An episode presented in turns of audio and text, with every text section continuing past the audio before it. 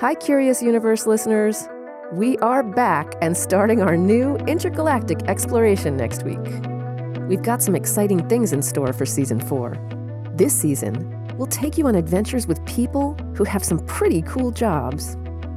I'm a planetary scientist at NASA Goddard, and I look for life on other planets. I'm a project scientist in space crop production at Kennedy Space Center, so I'm a plant scientist by training. I'm a research test pilot at Armstrong Flight Research Center. I've been a test pilot for whew, more than most people have been alive, probably. You'll hear about exciting work happening all over the world.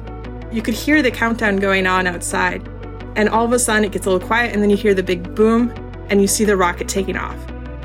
It was so cool because the pulsating aurora can take up a huge amount of the night sky, so you could watch this rocket going up through the type of thing we wanted to see right in front of you. To be able to predict the weather properly is extremely personal. I remember calling my mother and saying, I'm sorry I have to tell you this, but you're gonna get hit by a hurricane.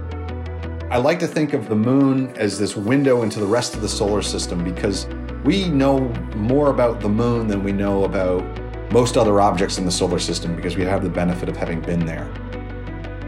So join us starting next week on our journey through the stars. All you need is your curiosity. This is something that's innate to our being. It's part of the human condition.